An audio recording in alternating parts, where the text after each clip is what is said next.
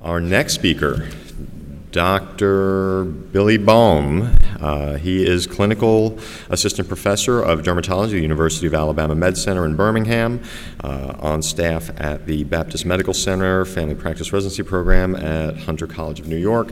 Speaks for everybody, great speaker, known him for a long time. Dr. Baum. Appreciate it.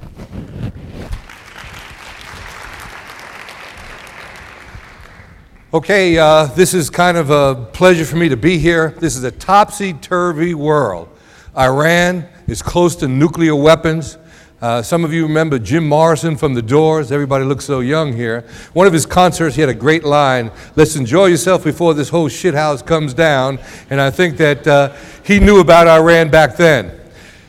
The bastion of integrity and honesty in college football, Penn State, now has become Purview. Uh, uh, Ultimate Warrior, uh, Frazier, uh, who was a tremendous fighter, he died. And the most depressing thing was last Saturday in Tuscaloosa. I mean, we won everything, but the most important thing was the final score. So uh, I'm glad to be here and immerse myself in dermatology for an hour and forget about all this stuff that's going around us. So they gave me a topic. I hope we have two or three hours to do this properly, but uh, I do want to mention that I have an extensive handout, but I don't think you have books now, right? It's on a thumb drive. So all the stuff uh, beyond what I'm showing slide-wise, I have a whole lot of stuff there, so you'll have that for references. Okay, uh, in accordance with uh, the Amer- American Academy American Academy of Dermatology disclosure policy. These are companies that have various relationships with today.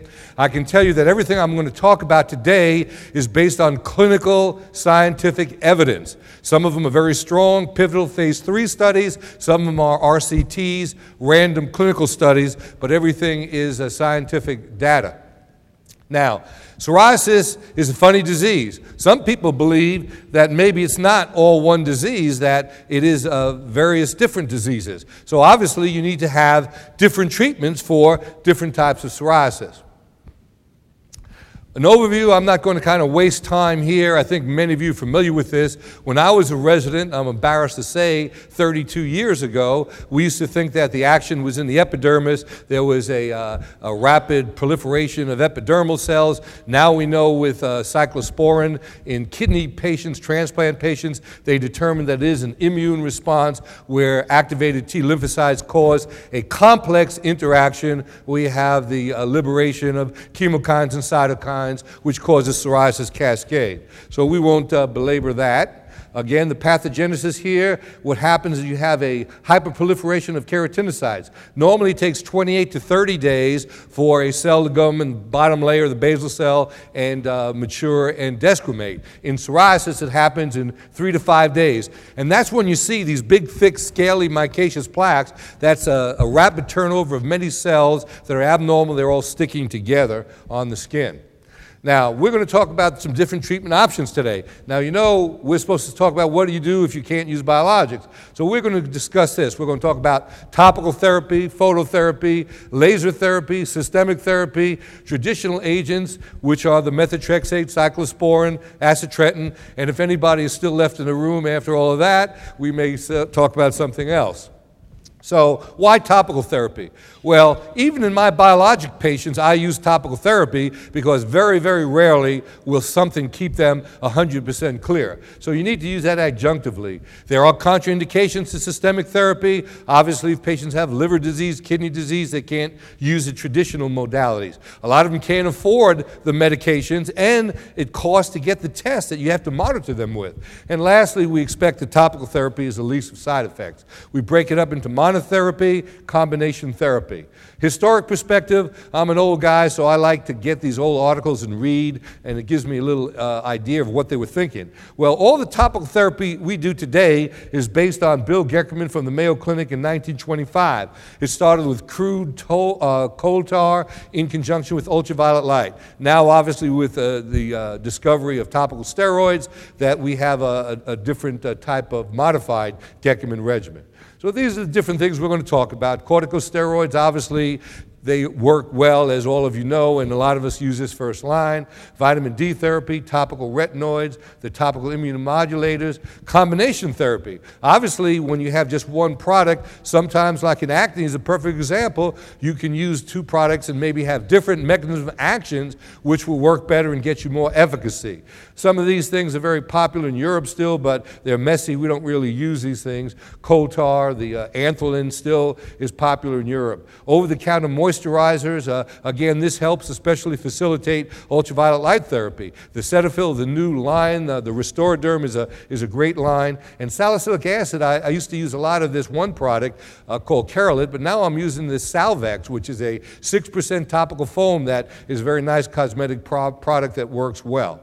So, topical vitamin D therapy, I don't think it really works great alone. I think it works really well in combination therapy. But the market's relatively saturated. Dovonex was approved in 1994, uh, and uh, now they have Vectical, which is uh, Dovonex is a synthetic analog of uh, vitamin D, but this is naturally occurring vitamin D, the Vectical, which was approved a couple years ago. Tacalcitol is approved in Europe and Japan. It isn't really effective. And then Maxacalcitol was also approved in Japan, but that gets too much absorption of calcium, causes acute renal insufficiency. Sorilux is a new product that will be coming out next year. It's a foam version of the calcipotriene, and maybe it'll be less irritating and penetrate better. Again, without medical insurance, a lot of these products are expensive. Even the generic ones are, are quite expensive. So, topical retinoids. Well, to me, I don't really use that hardly ever in psoriasis. Why? It's very irritating. Tazarotene is the product, uh, it's very expensive, and to me, it doesn't work very well. But there is good scientific evidence that three products can prevent atrophy. Good scientific data. Tazarotene is one of them. Uh, ammonium lactate, 12%. Lac another one. And the vitamin D products, they work well in avoiding some of the untoward effects that you don't want to see from topical steroids. Topical immunomodulators, some of the older people, everybody looks so young in this room. Uh, you might remember the old 7 Up commercials where they called it the Uncola. Well, I bit in hook, line, and sinker to the immunomodulators. It's the unsteroid. So the good is that you can use it very effectively in sensitive areas in the groin, eyelids, axilla. Uh, the bad, it itches, stings, burns. And if patients are dumb enough to read those PIs, they can get scared with uh, the black box warning there. And again, they are uh, overpriced. So, anthralin, Bath Solutions, coal tar, these things again uh, are messy, time consuming, and they're not very popular in the US, but still used uh, overseas. Again, they, they don't work great, but uh, in conjunction with ultraviolet light, the moisturizers uh, seem to do well. Well, the topical steroids, they're very efficacious. All of you know that. Of course, the ultra potent ones. The bad, there are side effects. There are skin changes, and in little kids, young kids with a uh, small body surface area that use a potent steroid, you can get into trouble with pituitary axis uh, suppression. The ugly is that it doesn't work for a little while, short duration, and again, brand names a little bit more expensive. But here's the time that you guys should be using those coupons. To me, that's a great marketing tool. One, you're treating your patient with a better product and they're going to do better. You're treating their disease. And the other thing is the patients know you give a darn about their economic status. I mean, these are hard times here. I don't know about you guys, but my practice has slowed up. The economy's hurt. A lot of people have out of uh, work, don't have insurance, and those coupons make it pretty similar the price for a brand name and generic. And I think the brand names unquestionably are more efficacious. So here's some of the top, topical problems you get. Obviously, striae, steroid atrophy. Here, the local uh, topical corticosteroid adverse effects. You have thinning skin. Uh, you lose the skin markings here.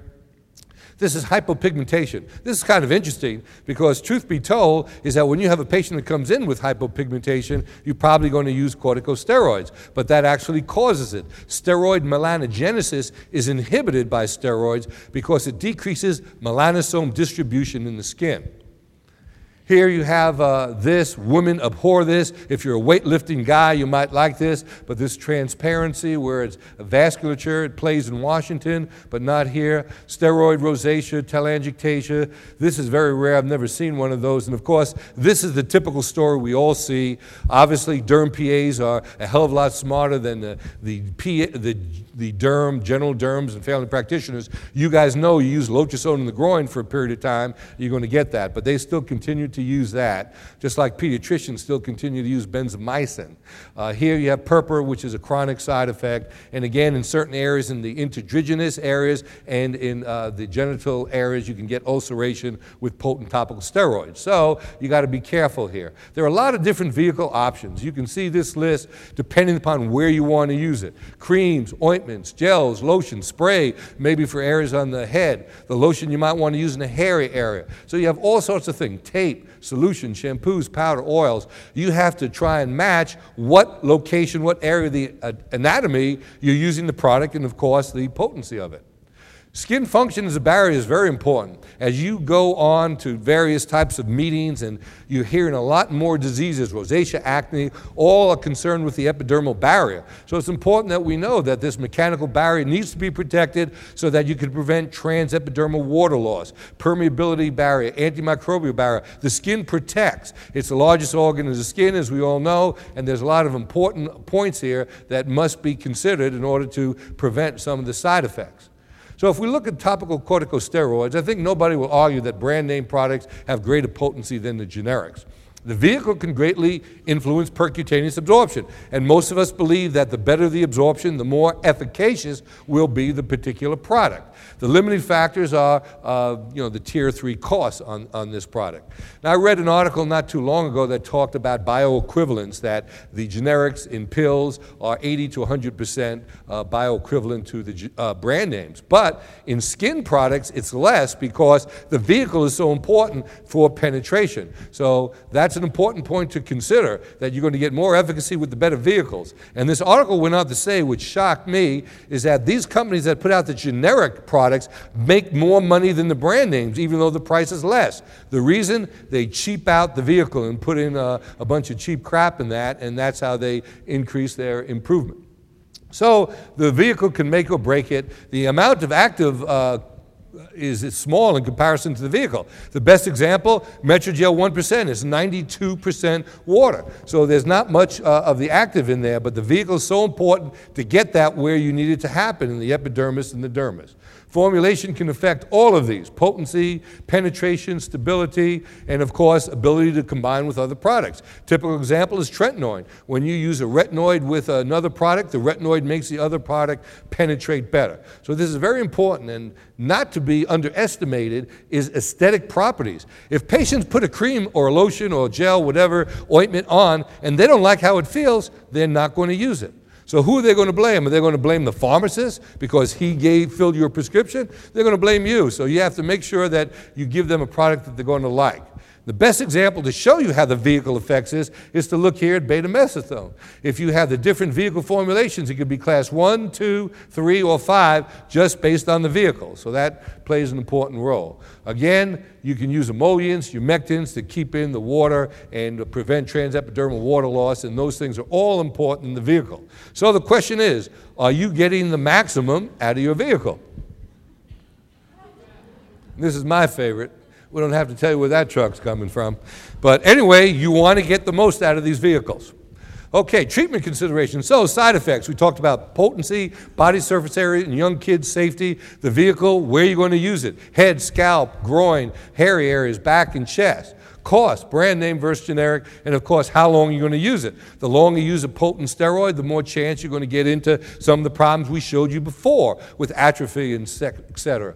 Treatment approaches. So, what are the different philosophies that you can use to try and prevent these side effects? Decrease applications instead of uh, TID, go to BID, QD. Decrease the concentration of the steroid. Avoid halogenated or fluorinated steroids. Here, combination therapies. We said before, you have three different products that can ameliorate the side effects of atrophy. Rotational therapy. Uh, the best example of this is if you use cyclosporin, which affects the kidney, then switch a year later to methotrexate which affects the liver. So that way you're not doing too much insult to one particular organ system. And then sequential therapy, where you use the product for a while, stop and use something else to give patients a little rest period.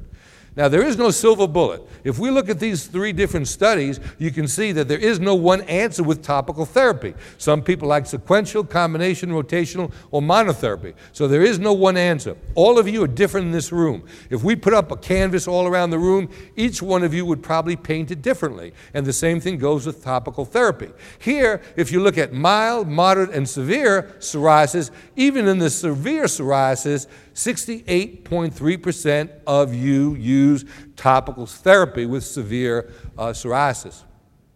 So the monotherapy options, obviously Clobex is a one that is a, a very good product. It's a, a, ultra potent type one. They've re-engineered the topical uh, nozzle on that to make it more efficacious. If we look at the clinical phase three studies, you can see that by week four, 78% of these patients had success, which was evaluated as clear, almost clear. Here, uh, again, if you stop the Clobex after four weeks, more than half of the patients will maintain the duration of their response. Here in another study, you see 82%. So it's consistent. You have similar numbers in different studies done at different institutions. And here's some befores and after, baseline. Here, week two, and week four, pretty clear. So obviously, this is a potent topical steroid. Here on the elbow, same thing. Baseline, four weeks later, pretty good results. So, the Cobra trial, did anybody in this room uh, participate in the Cobra trial? I had uh, nobody. Everybody's so young. I had eight patients in this, but this had about 2,500 patients here at 450 investigational sites. Now, the reason I'm mentioning this is that the phase three studies are usually done. There may be 10 to 20 offices throughout the U.S. that do the abundant uh, preponderance of studies for these companies to get things approved. But this was a study, the COBRA study, where it was a open label community based study. So anybody out in the real world can do it. And the purpose that we'll say here is that the numbers in uh, these studies, 80 and 69, were very similar to what you saw in the phase three studies. So I think that just shows that this is a consistent product. And here you can see in this study, baseline, week two, week four, still pretty good results. Olux foam. Uh, some of you may remember if you've been around five or six years, maybe longer now. Time seems to go quickly when you're aging. Uh, they had the plain Olux that a lot of patients complained about. It stung and burned. So they reformulated it. They added white petrolatum here and uh, a little bit uh, of the uh, light mineral oil. And now patients didn't complain of stinging and burning and still got pretty good results. Here, and this is all in your handout, much more extensive than I'm going to go through because we have to do so much today but patients seem to like these different uh, parameters where it was easy to use, apply, and this is important to me, lack of residue of stickiness. My niche for the Olux E-foam particularly is on the hands. If they have to put something on their hands before they go to the work, about three or four minutes afterwards, it's really not sticky or greasy, so the whole day they're not messing up paperwork. Here, showing you two great improvements, and you can see the Olux E-foam outclass uh, the vehicle, which you expect. Here, pruritus in the handouts, it also talks about erythema and a couple other parameters where obviously the uh, Olux E-foam outperformed the vehicle. And here, this is just two weeks now. Before, baseline, two weeks later, pretty good results. Kenalog spray. Now, this is interesting. This company has ears. When they do these ad boards, they listen. And a lot of people said the 63 gram canister was not enough. It was okay for the scalp, but they couldn't use it on the body. So they came out with a 100 gram canister. Again, I'll let you know a little secret. I tell these patients I always give them the 100 because I want to give them economy. Let them uh, get almost twice as much much for the same money. And with the promise card, this thing is 10 bucks. They're giving this stuff away. So the features here, it's 0.2. Some of you, the substitution, and I don't know how a pharmacist can substitute a cream for a spray, but the Kenalog cream is 0.1. This is 0.2. It's got that longer nozzle. Believe it or not, we still have some beehive hairdos in Alabama, and that works good on them, sticking that thing in there. The no touch application, like the car wash, again, you don't want to be rubbing stuff into your skin. This they can spray on and it penetrates and uh, doesn't need to be rubbed in. No time or age restrictions for some of you who have tight sphincters out there and like to go by the PIs, uh, what it says specifically.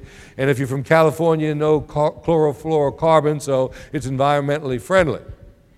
This is a study by Joe Fowler. Some of you may know him. He runs six meetings. How the hell does he have time to do studies when you run six meetings? I don't know. But he did a nice study here. At the baseline, there were 83% of patients were either uh, moderate or severe. By the end of the study, day 28, there were actually 87% of patients who were either clear, almost clear, or mild. So we got pretty good results. And I believe we have a. Uh, Let's see the summary showing you that 95% of patients preferred it. And a lot of times in these studies, the patients like what they're using, so they all prefer it. But again, uh, 92% said they'd ask for it again, and a lot of them felt this cooling effect. And here's a before after. This is just one week. Here's some scalp, either seborrheic dermatitis or psoriasis.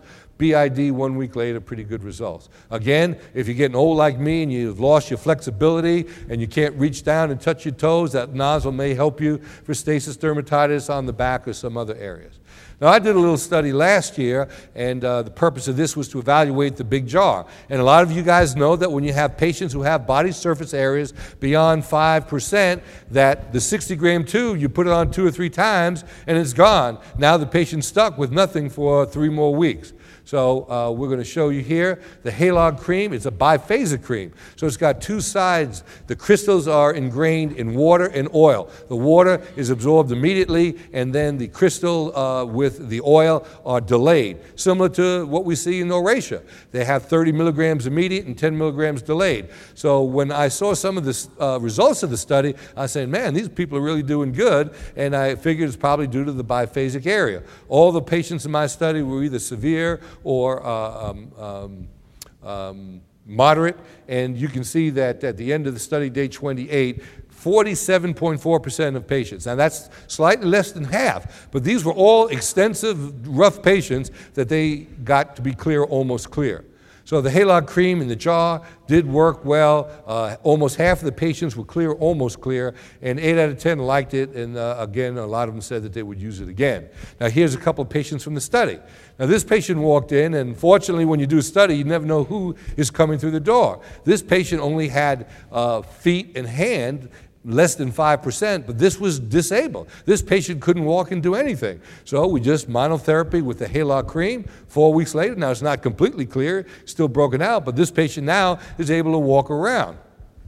Hand eczema, what do you want to call it, occupational, irritant, uh, psoriasis, or just plain uh, chronic hand eczema, these things hurt. The fissures hurt, and uh, here it is four weeks later, much better. And again, this vehicle is special. Dick Dobson, an old dermatologist who's retired now, a master of dermatology, he told me that if they repeated the Halog studies with a different vehicle, it wouldn't be class two, it would be less, that the vehicle's so special. Here's a guy I hadn't seen in a bunch of years, he comes in. Comes back four weeks later, you can see the post inflammatory hyperpigmentation. The guy did great. Here's a patient with lupus. He's not all clear, but certainly a lot better. So this is a nice, effective topical regimen. Here's a lady with a BK amputation before and after. And then this fella here came in whining to me. He's a young 30-year-old guy. He said, "Look, every time I go out socially, I finally, you know, get a girl. We get doing pretty good, and then I take off my shirt, and she thinks I have leprosy, and." Uh, so we gave him a little halog, and he did pretty good. Now I think he got over it here, where you know uh, he was able to uh, let the girl know he didn't have anything too contagious.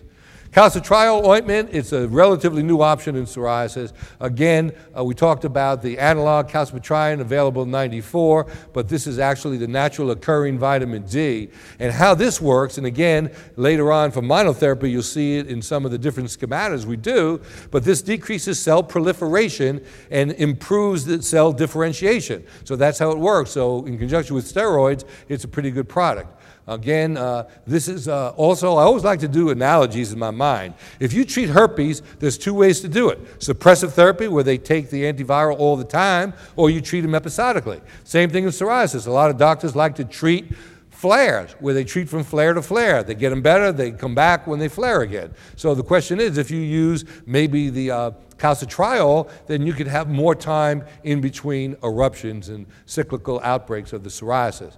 So this is basically a, a, safe product. In the two pivotal studies, one and two, you had 34 and 33 percent of patients who had achieved uh, the minimal uh, improvement here, which is, uh, let's see, uh, um, disease severity here. and in this study, 33%. So you can see that from week two, four, six, eight, they continue to improve and beat the vehicle. It's not going to knock you out of the ballpark because it's only 34 to 33%, but nevertheless, in conjunction with steroids, it works well. And here you can see before week eight, certainly not as good as you get with the potent, super potent topical steroids, but pretty good anyway.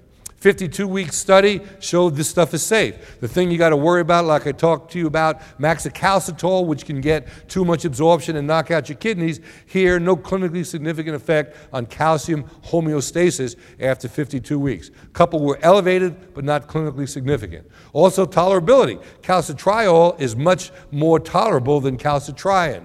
Uh, again, you can see here in terms of erythema, much more with the calcipotriene, more edema, more stinging and burning. So this is a product that is more tolerable to your patients. And here's showing you on the left a patient with the calcitriol. He's clear here after six weeks, and on the right, calcipotriene, he's not doing very well.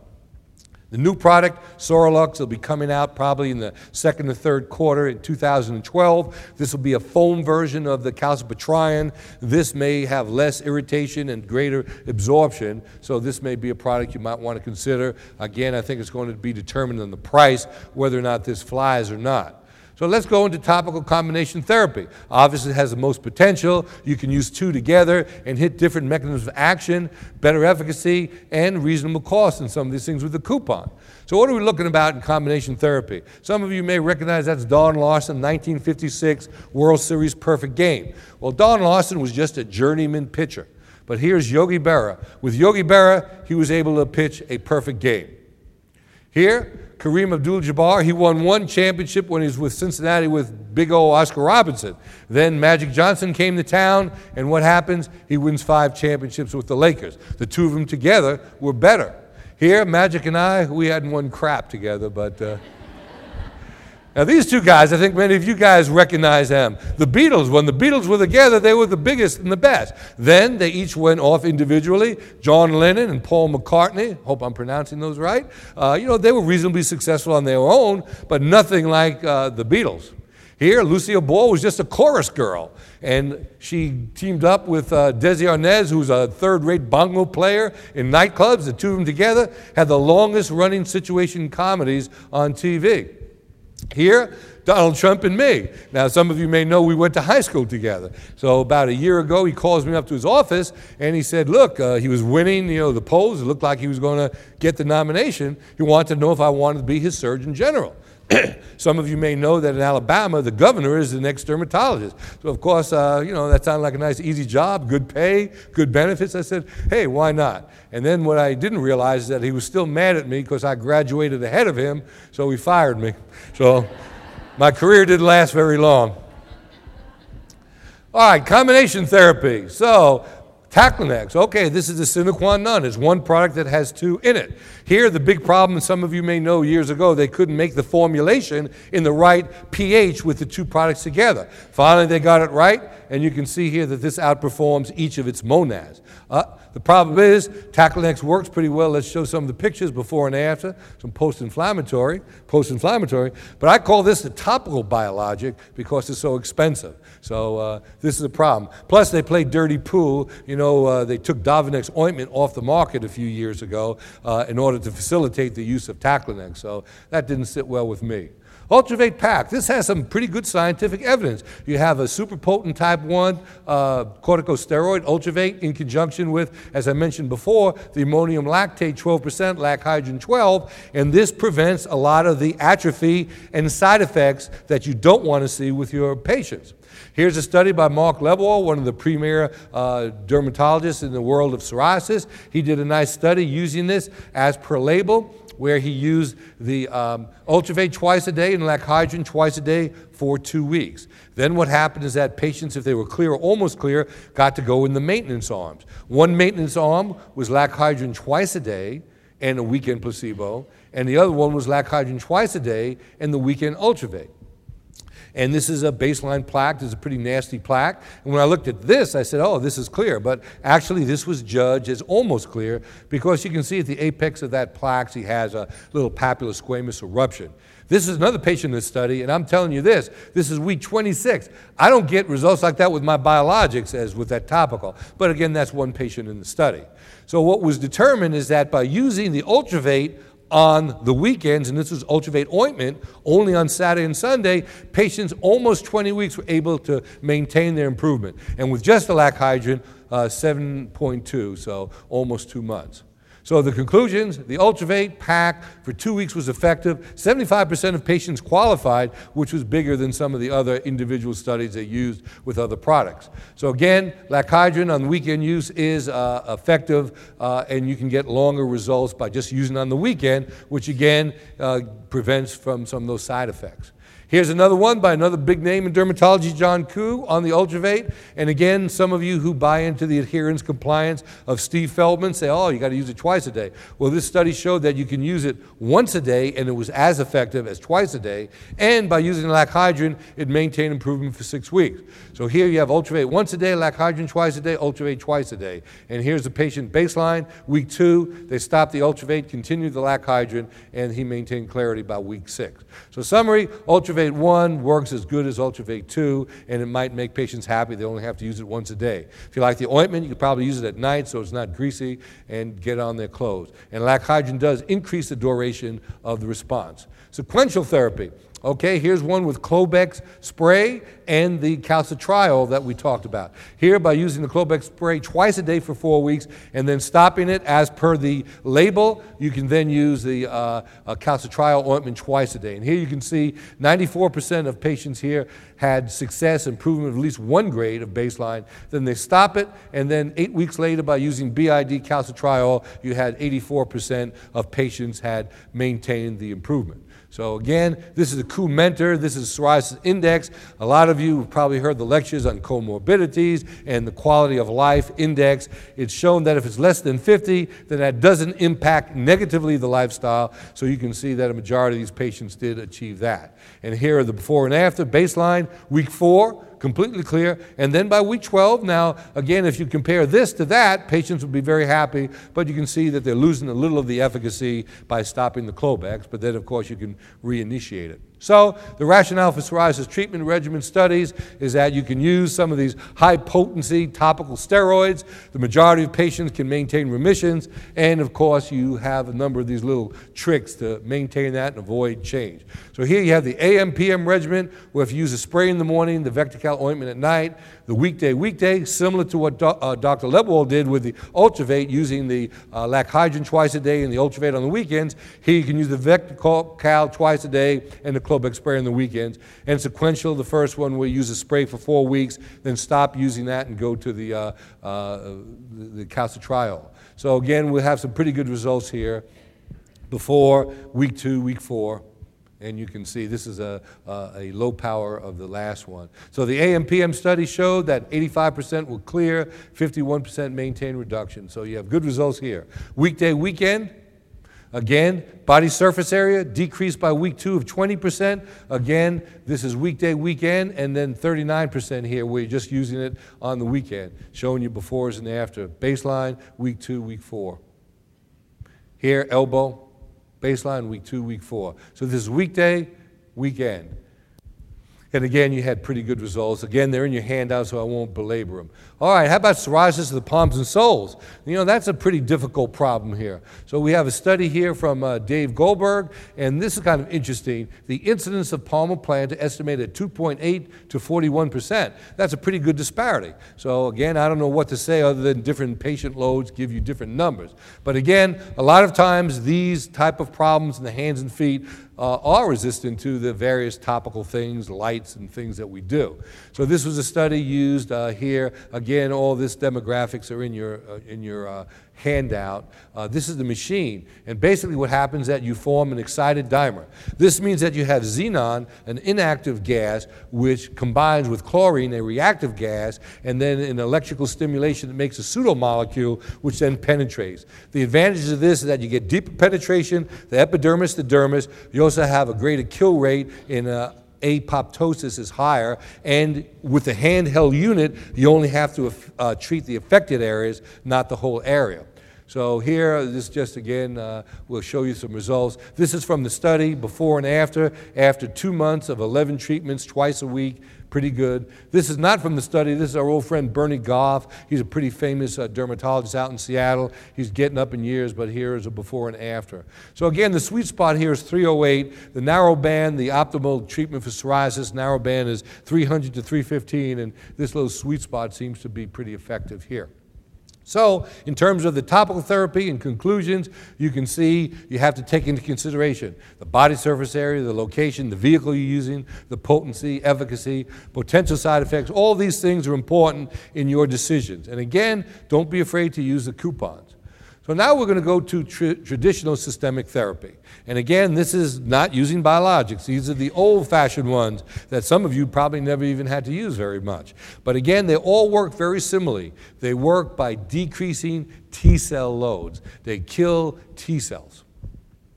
So, uh, again, why should you use systemic therapy for psoriasis? And the answer is, is that a lot of patients have extensive disease, they didn't respond to some of the other things you did, and uh, there are quality of life issues. I think uh, one of the reasons why a lot of these psoriasis patients are so heavy is that they're embarrassed to go out in public and take off their shirt, to go to the park, and, and all that sort of thing. So it kind of mounts up. So it's important to maybe get them back and uh, decrease their triglycerides, cholesterol, get them a little bit more healthy by clearing them up and then letting them uh, enjoy the activities of daily living.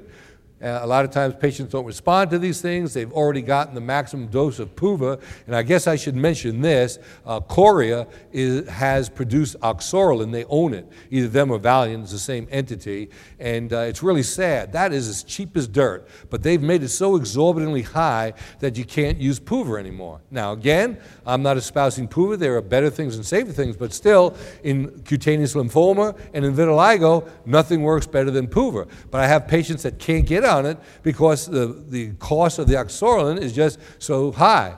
So here they are messing around buying this company and that company, and, and uh, you know, why don't they take care of, uh, of business here and make that reasonable? So when you have patients, uh, this is usually the number in psoriasis for your insurance companies. If a patient doesn't have 10% body surface area, then they probably aren't going to qualify for systemic therapy. And again, some of the different types of psoriasis, generalized pustular and erythrodermic, pray that you guys don't have to see those types or treat them. Let the uh, doctor treat those.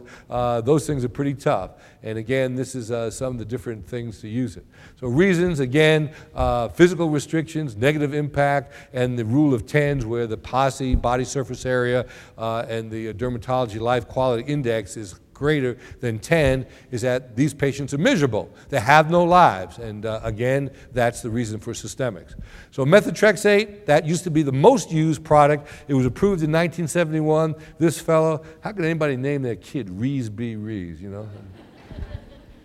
Unbelievable. Well, it's somebody from California, so that explains it. So anyway, you know, they ruin their lives physically, emotionally. They can't do it. And the methotrexate, uh, it works when maybe the ultraviolet light didn't. Now gas has gotten so high, I don't do ultraviolet light anywhere near uh, like I used to. And of course, the biologics too have something to do with that. And methotrexate is a DMARD. And again, if you guys fill out that stuff to get a thing approved, most of the time the insurance companies demand that they've been on a DMARD unsuccessfully for six months. So methotrexate certainly fits the bill there. I gave you guys some nice uh, published references. We don't have time to go over this. Believe it or not, uh, ha- uh, Henry Roenigk is still alive. I saw him at a meeting last week. I couldn't believe it. Uh, these are guidelines from Alan Menter. And if you guys read all this stuff, you could come here and give this talk, or you'll know more than me. But again, these are all quality articles giving you the history and telling you all about these products. So the mechanism of action, again, this is in your uh, handout here. I won't uh, you know, belabor you with this, but again, this has an affinity for proliferating T cells. And again, this is how these traditional work. They alter the uh, T cell count. And this kind of interesting thing, dihydrofolate reductase, uh, I think I'm going to mention it in the end. There's been an article uh, out in the literature that when you give methotrexate, normally you give it with folic acid to decrease the side effects. Does everybody do that? Everybody use folic acid with methotrexate? Pretty much. Anybody doesn't? Well, there was this buzz about if you use folic acid, it decreased the efficacy of the methotrexate. So some of you may know uh, from Florida, Charlie Camisa. his nickname is Charlie. We call him Charlie the Shirt for obvious reasons. But he has written a couple of handbooks of psoriasis. He's an old timer from the Cleveland Clinic, and I got a hold of him a couple months ago and asked him about that. And he told me, he says, You know what I do? The day that they take the methotrexate, I don't give them the folic acid. So that's kind of a nice pearl if your patients are smart enough to know that. We can't do that in Alabama, but maybe in some of these other states you can do that. Contraindications, again, these are long lists. Obviously, pregnancy, this is teratogenic. You don't want to do that. History of liver disease, again, if they like uh, to drink. And again, patients may think knocking down a six pack is just, you know, having an occasional beer, but to me, that's too much. So you have to look at that. Renal function is very important. That's how it's broken down. They don't have good renal function, they're going to have too much in there. Uh, drug interactions. This is the only time where the pharmacy might not be a pain in the ass to us, where you could work with him and say, hey, look, you know, look over drugs, make sure there's no uh, drug interaction. They usually have those computer programs, or you may have it on your iPhones and whatnot. Um, so the methotrexate dosing in the U.S. Now again, if some of you are tight sphinctered or OCD, you might want to follow the guidelines. While that stuff is playing, I'll tell you how I've been doing this. My chairman, who was the president of the academy many years ago, he almost killed a patient when he put him on, you know, the normal dosage of methotrexate. So I learned how to do this. You give the patient a prescription for 20 pills the first time you see them. They get a baseline blood test. You give them two pills that night, two pills the next night. They come back in two weeks. You repeat the blood test. If it's normal normal, they don't take the pills, then they take four for four weeks. Come back in four weeks, repeat the blood test, and then you could treat them up or down based on their clinical response. So I've been lucky, guess I need to knock on wood, for 32 days, uh, 32 years, have stayed out of trouble, almost killing somebody. It's very rare, but it can happen. So again, these are guidelines. I already mentioned the folic acid. Does this decrease uh, the efficacy? Again, I give one mig, uh, milligram a day, but I don't have them take it the day they take the other one. Monitoring, well, this is an issue. You know, there's no reason that you're supposed to get a PPD, but you know, this is an immunosuppressive agent. I demand that they, once we have them under control, they come back every three months and repeat the blood test. We do a full SMAC. So again, uh, this is issues that you guys have to come to grips with. But don't be a nice guy or a nice lady and they call you four or five months later, oh, I can't come in, I don't have the money for the copayment. You say, look, if you don't get the blood test, I'm not giving you the prescription. Uh, don't put yourself out to hang to dry. Obviously, people, uh, big people are in psoriasis, a lot of them do have fatty livers where they have abnormal liver tests. It's a problem. So, what do you do here? These are high risk factors diabetes, obesity, and then try to do a liver biopsy on that guy. Uh, that would be a treat. And if you ever want to get rid of your patient from methotrexate, you tell them, well, we have to do a liver biopsy, and then you'll never see them again. So, that's a little uh, pearl. Uh, this is not approved in the U.S. There will be a test soon. And uh, Alan Menter, I heard him last week, actually here in Orlando, and he was saying he hadn't done a liver biopsy in about eight years, that he watches them closely and gets liver scans. Now, I guess he probably has somebody really good, but you got to be careful. Put it down in your chart. Patient refused liver biopsy, warned that they could have liver problems because the liver function tests don't actually show the problems. The utility of methotrexate, you could either use it monotherapy in combination, obviously, it's a DMARD. In biologics, it prevents neutralizing antibodies. A lot of us use that to prevent uh, the development of those, which cause dose creep and uh, a loss of efficacy in the biologics.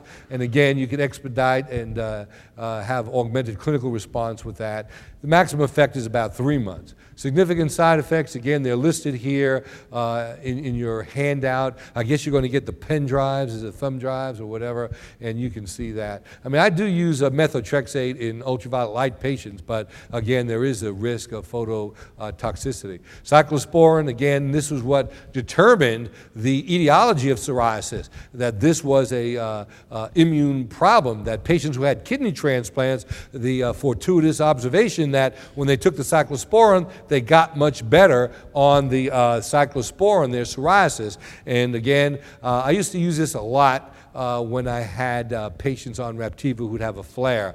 Uh, I stay away from this. It's got a lot of side effects. You got to have the patient come in, get BUN, creatinine, check their blood pressure and all that. But it is a nice little bridge to certain things here. And actually, interestingly enough, they're coming out with a new biologic that's going to be very similar to uh, cyclosporin. And again, I don't know if I had it on this slide here, No, there's another slide about which kind to use. And here are a couple of good references if you want to look at this.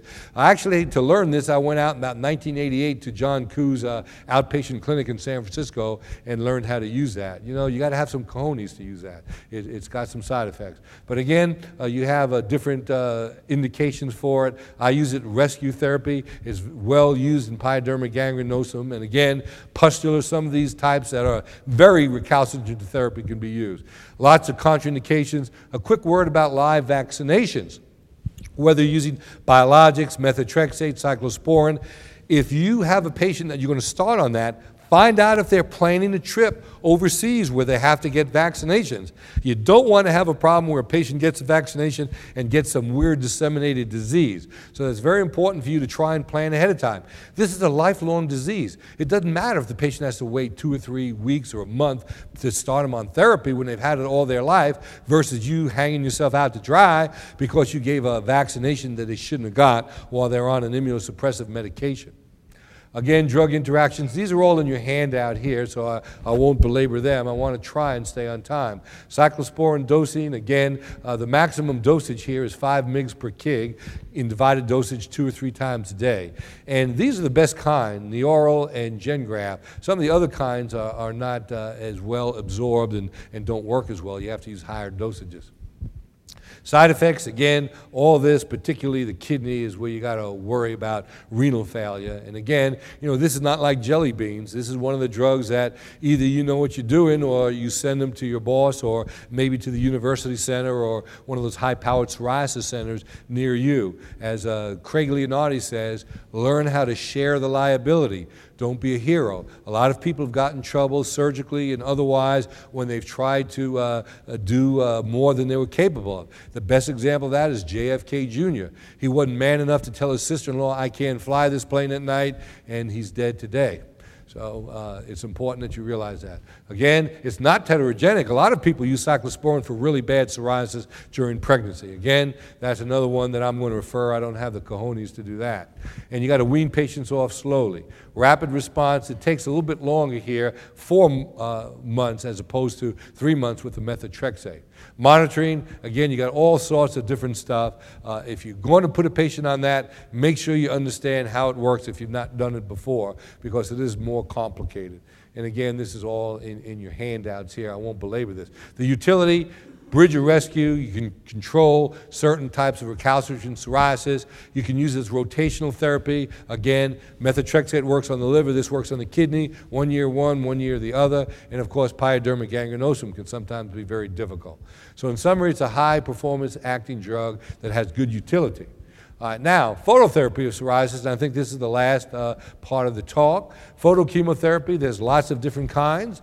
Uh, there's UVB therapy, which is broken up into broadband and into narrowband. Again, the narrowband is obviously more effective. It's been around since 1984, the broadband since uh, the end of time.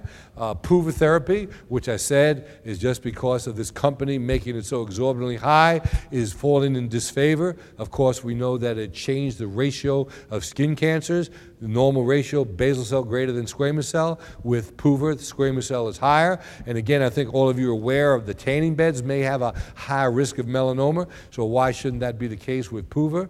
Again, heliotherapy in the Dead Sea, uh, some of the rich people, that uh, the altitude of that in the sun, in the salt water was uh, very uh, effective, and people would take vacations there that could afford it. So the phototherapy for psoriasis, the good, they've used it since ancient times. Here you can get temporary or sometimes long-term remissions. You can use it with topical therapies, combination therapy, certain systemic drugs. It's uh, safe if properly implemented, insurance friendly. Insurance companies, thanks to the National Psoriasis Foundation, have gotten pretty good payback. So you can make a, a nice uh, remuneration with this compared to an office visit. And a lot of times I'll throw patients into the light box when they come for their regular visit just to see how they respond. Uh, so there are various choices, and uh, the maintenance can prolong remission. In other words, if once on PUVA, the old days, you'd have a patient come in once every two or four weeks for a maintenance therapy, it would keep the remissions longer and longer. You can do that with UVB and narrowband. The bad, if you're not careful, they could burn, blister, photo age. Uh, we now have an indication for um, blue light therapy on the chest, and we had a lady who fell, you know, standing up because of the, the light. So you got to be on top of those things. Can increase the risk of skin cancer. Again, with uh, gas prices being what they are today, it is somewhat inconvenient uh, for patients to come to your office two to three times a week. You have to worry about herpes that exacerbates fever blisters. Uh, if you do blue light or you're doing any other things, you need to either give them prophylactic uh, uh, Famvir or Valtrex uh, or acyclovir, whatever the case may be, or have them protect their lip. And again, Oxsoralen has gotten ridiculous, and pruritus and puva is a problem. So the ugly, you have concurrent with immunosuppressive. So again, uh, ultraviolet light is an immunosuppressive. Here you have uh, various things, skin cancers, you can't use that. Obviously, the xeroderma pigmentosa, albinism are contraindicated here. Uh, arsenic exposure, men and women of reproductive age, you got to be careful uh, with the puva therapy there. Cataracts, they've got to use the goggles and the shields. Uh, the mechanisms of action, again, all these things decrease T cell proliferation through various mechanisms. I won't belabor that. Again, there are other proposed mechanisms. Just like in psoriasis, the jury's still out, new things are happening, every six months it's changing, and here you can see all these things. Maybe one of the proposed mechanisms for ultraviolet light therapy is that it increases vitamin D levels, which are anti tumorigenic and have so many other important purposes in the body. And again, I forgot to mention, it just hit me, is the calcitriol has 100 times more metabolic function on the keratinocytes. It has intracrine, paracrine effects on the keratinocytes. It changes the cells from Th1 to Th2 and also affects the paracrine effects on the neighboring cells. Uh, reduction in C-reactive protein, which is good for the comorbidities and all of that. So here are just a couple of cartoons showing you how it inhibits cell-mediated immunity, the UVB. Frequency, we usually use it two, three times a week. I increase by 10 seconds unless the patient said they got red or burned, then we decrease it. You should do a careful history, protect them with goggles in and shield the genitals because they'll burn unless they belong to a nudist colony and have plenty of exposure. Advantages of the narrow band is that it's less carcinogenic. You don't have to give it with psoralens like in Puva, and it is superior. I think we have a study here. Yeah, this Walter study shows you that comparing narrow band with broad band, and you can see that uh, the narrow band is much more efficacious than the broad band, but they're expensive. Puva, topical, bath, oral, Puva. I used to do this in the 80s and 90s where you'd give a patient a retinoid, whether it be acitretin, soriatane, an hour before they'd come into the Puva box, and they get pretty good results. We'd have them go on that for about uh, 10 days before they started Puva therapy. Whoop, I hit the wrong button. All right. And here's Puva again, the schematic showing you how you have a depletion of the T cells.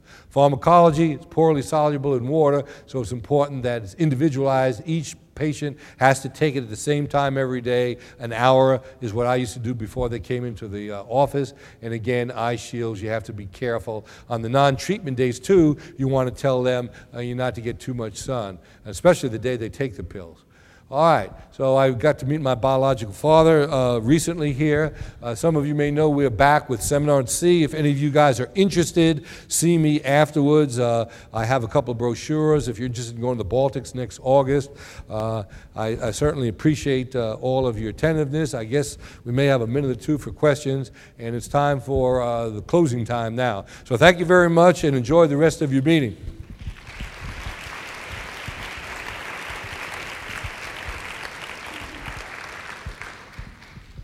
I finish ahead of schedule, would you like me to do a couple of routines here? Is John around? Is he introducing the next speaker? Could I introduce the next speaker? Is he here? Any questions? Yes, ma'am.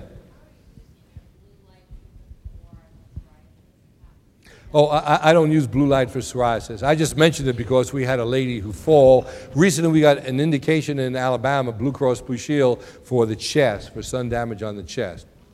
Yeah, I just threw that in that you have to be careful. Uh, my esthetician left the room and the lady fell and hit her head, so we had to send her over to the emergency room just to protect ourselves. And she was uh, all right. She came back the next week and wanted another, uh, another blue light treatment. So. You mentioned the induction, induction of methotrexate. You uh, give five milligrams on one day, five milligrams the next day, check their labs in two weeks, and then bring them back. Would you go over that a little bit again? Okay, the way I do this is that when I see the patient for the first time, I get a baseline blood test, I give them a prescription for 20 pills. And their instructions are that they're going to wait till the next day I get the copy of the blood test. They'll take two. Let's say I see them on Tuesday, so they'll start Wednesday. Two pills Wednesday and two pills the next Wednesday. Then they'll come back and see me the next Tuesday, which would be two weeks from the initial visit. And then I have them repeat the blood test. And when they come back, I say, don't take your pills tomorrow night till I call you. We check the blood test, make sure, and that's it. It's very rare, but you can have a complete drop in the white count, the platelets, and all that. If the blood test is okay, then I go up to four pills for f- the next four weeks. Have them come back, same thing. They come back in on a Tuesday, I get the blood test, and on Wednesday, uh, I tell them, you know, if they're doing great, I might increase them to five or six, depending on that. Uh, and that way, one 20 pill prescription will last them for six weeks. Again, make sure you make copies of your prescriptions when you do methotrexate. You don't want some idiot pharmacist, and it's happened before, where they continue to supply the methotrexate. The patient doesn't come back because they're getting the medicine, and then next thing you know, the blood's depleted. They have all these uh, liver enzymes that are off the wall. So be very careful. You know, again, uh, you guys, uh, hopefully none of you have ever been sued. I uh, had a case once against me that they dropped because they sued all the doctors who treated the lady. And even if you didn't do anything and you're not responsible, it still uh, can be uh, very traumatic in having to give depositions and all that.